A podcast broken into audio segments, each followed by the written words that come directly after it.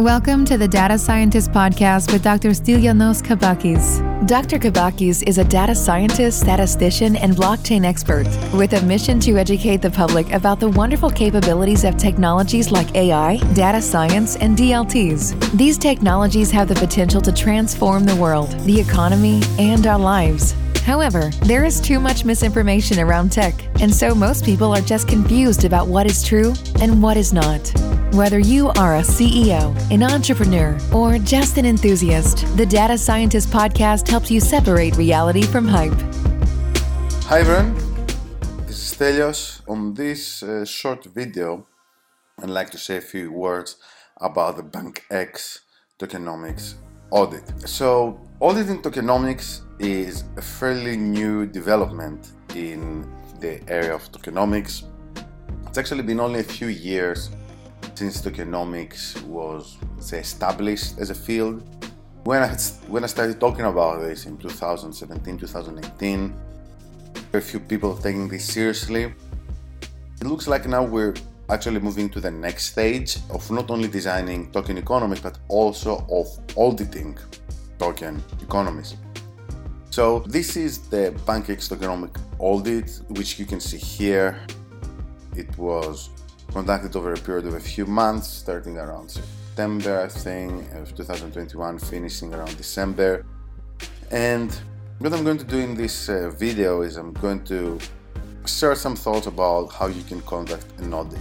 Keep in mind that auditing economics is something fairly new, so there's no, let's say, established method or framework to do this, okay?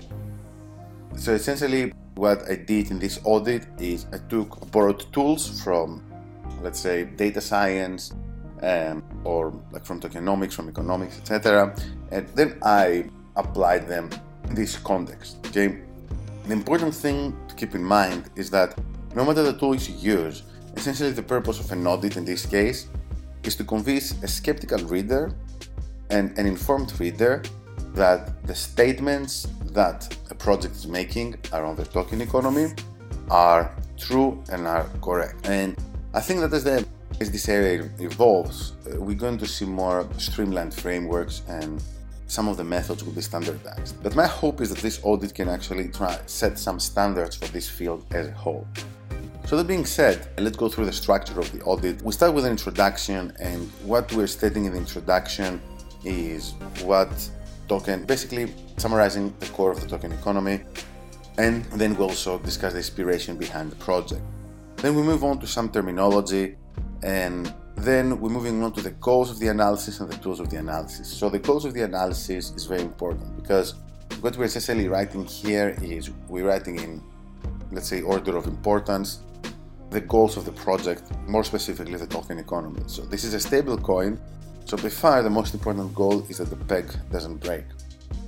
Okay, and then we move on to other goals which are important but not as important as the first one because if you have a stable coin that breaks then that's no good. But then you have some other goals like the fact that BankX token is a store of wealth. Then we move on to the tools of the analysis and again the methods that we're using for this audit, they borrowed from data science and they they vary, right? So using from empirical proof and comparison with other projects to game theory to statistics. Here are the assumptions. Every type of analysis in economics or economics, it's always based on some assumptions.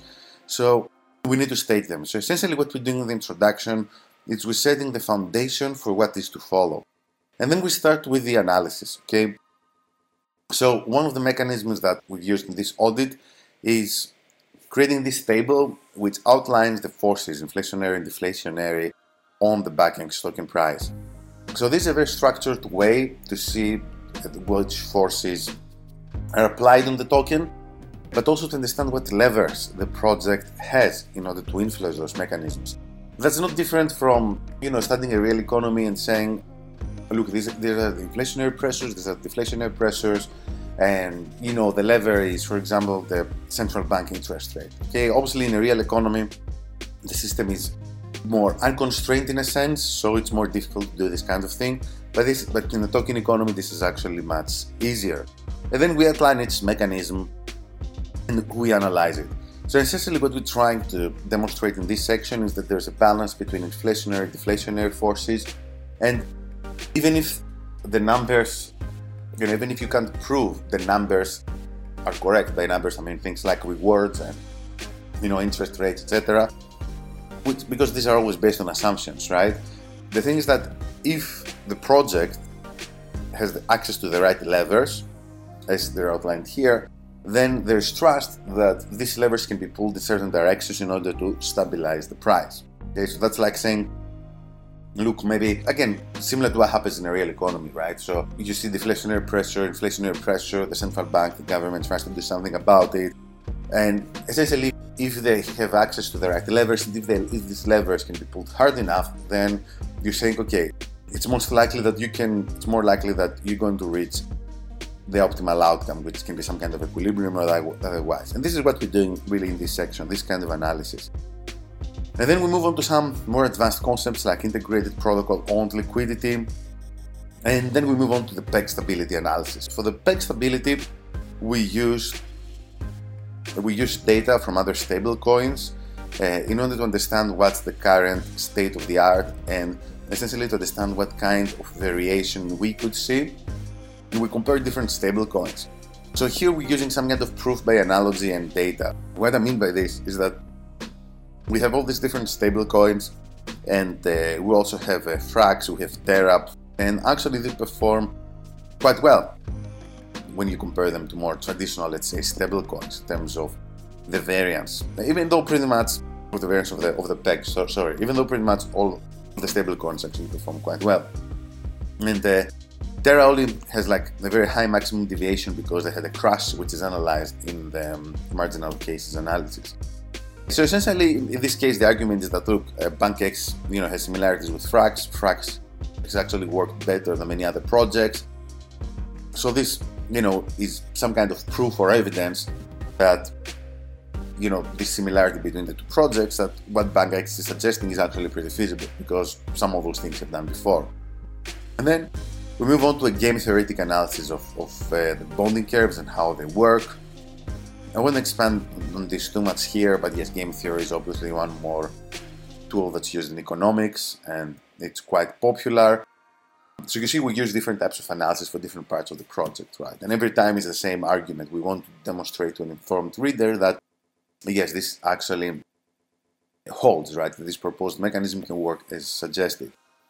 And then finally, we move on to what we call marginal cases analysis, uh, where we examine this is like a stress test, like a thought experiment, like what's going to happen if X happens, right? And then we demonstrate how by taking certain actions, you know, the project could stabilize. In um, and in this particular case, we're also using some data based on what could be the maximum standard deviation of the peg and, and things like that. I don't want to expand on too many details on that on that video, but you can see how it all works. And then we also use like a real case study. This is the Terra Luna crash, which I mentioned earlier, uh, which was temporary. The system managed to stabilize itself again, which I guess it's very good news for these types of stable coins. And then we explain how this would be handled within the context of Bank X. Right? So essentially, we take this case study and we like, look, this the system in this case, Terra Luna didn't. After crashing, it survived, and this is why the same thing holds true for the BankX token. Yeah, again, it's some kind of proof through similarity, proof through analogy, if you want to call it this way. And then we finish off with summarizing some wide uh, system-wide economic incentives. That's pretty much the audit.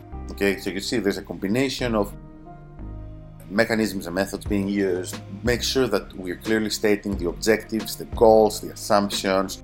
And again, the goal is that an informed reader can always you know try to refute what we're writing but everything's structured in a way that they can go back to the assumptions or the goals or the tools and they can see what leads to where right? So a leads to b it leads to c.